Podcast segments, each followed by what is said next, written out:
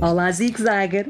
Hum, Eu sou a Ana Ventura e hoje estou no programa para te falar um bocadinho do que faço e de um livro novo. Bom, já percebeste? Claro, escrevo contos infantis e tenho um juvenil, mas já lá vamos. Eu escrevo contos infantis desde 2003 e tive o meu primeiro livro em 2006. Bom, escrevo desde aí e tenho livros desde aí.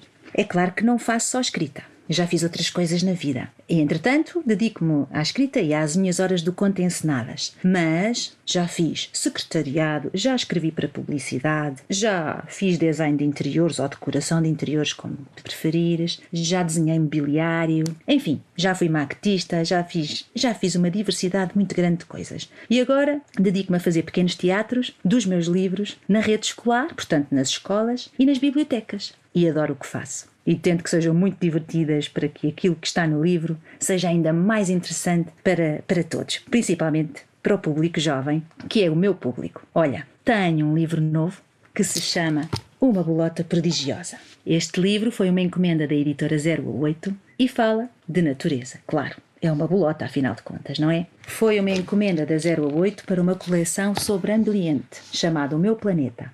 E eu adoro árvores de maneira que escolhi o tema da desflorestação. Por isso, falta floresta, da floresta de carvalhos. E para falar do carvalho, temos que falar da bolota. Por isso, esta história trata de uma aventura prodigiosa que acontece a esta bolota. Tem uma ilustração maravilhosa que, quando vires, vais adorar. E fala de muitas curiosidades no fim do livro, coisas sobre os carvalhos e Além de falar desta enorme aventura da bolota, no fim do livro falamos do que é ser guardião e de como podemos ser protetores da nossa natureza. E de como qualquer um de nós pode proteger a nossa floresta fazendo uma coisa simples, que é semear, plantar, plantar carvalhos ou qualquer árvore da nossa floresta, claro, é uma coisa que todos podemos fazer. E tomando conta da nossa floresta, somos guardiões de vários reinos.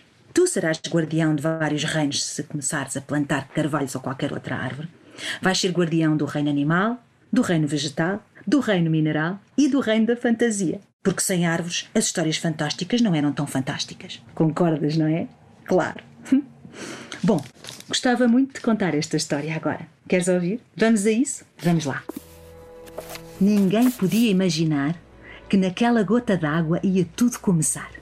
O céu estava tão chuvoso e cinzento que a gota pesada, empurrada pelo vento, arrancou-a de um puxão. Ia cair no chão ao trambolhão, mas não.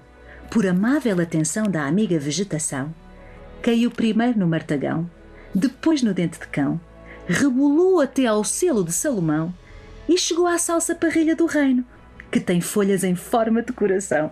Nem um arranhão. A queda tinha sido macia e agora, chegada ao chão, viu que algo se mexia. O que era aquilo? Um esquilo. Estava a ficar com medo. Seria um morcego?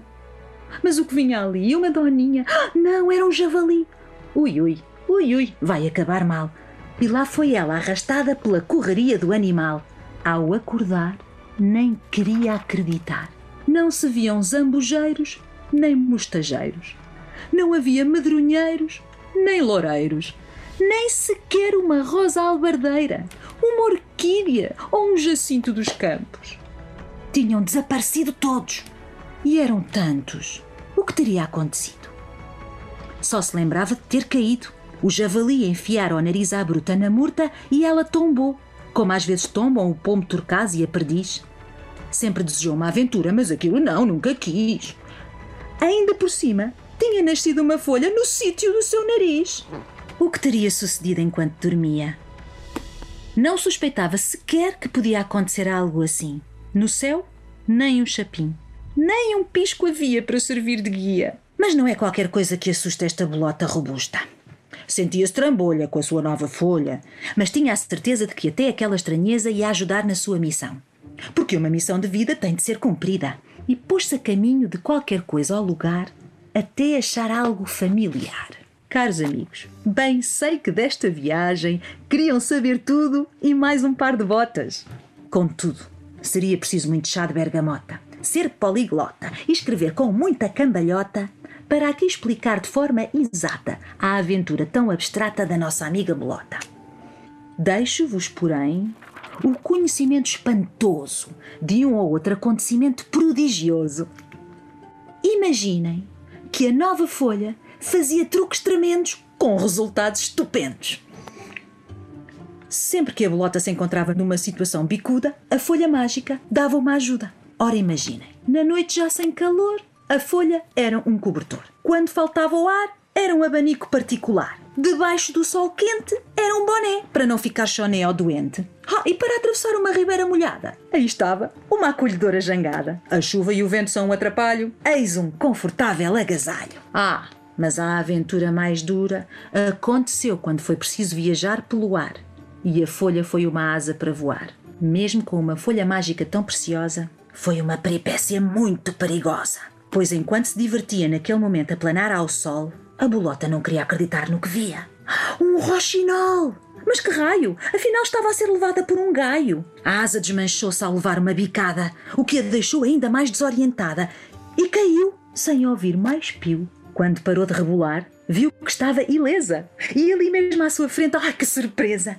Uma clareira com sementes de gilbardeira. Ah, e não só, também de lava-pés, pascoinha, pereira. E cada uma tinha a sua própria folhinha. Olha que estranho! O tamanho daquele azevinho que está ali a plantar-se sozinho. Oh, que espanto! A folha daquela urze mais parece um manto. E depois entendeu. Era o dia do grande ritual e era muito especial. Estavam a dançar e a celebrar antes de se plantar. Como tinha chegado ali, não sabia, mas sabia que era ali que pertencia. Tinha sido resistente e estava contente. Ia fazer parte de uma solene celebração que tinha muita tradição. Entrou na roda e dançou. Depois, mergulhou com sabedoria no subsolo, pois toda ela sabia que é ali que a terra dá colo Caros leitores, tenho de vos falar do que aconteceu com esta linda natureza, mesmo que sejam já muito sabedores da sua generosidade e nobreza. Naquela clareira, que deu mimo e nutrientes à bolota e às sementes, cresceram flores, arbustos e árvores de troncos robustos. Surgiram insetos com vários aspectos, vieram aves de muitas cores e melodias, e também inúmeros animais que ali fizeram a sua casa e tiveram as suas crias. Era agora uma floresta de carvalho cheia de vida e de linda composição. E tudo por causa da missão que a Mabulota trazia no coração. Conseguem descobri-la? Cresceu?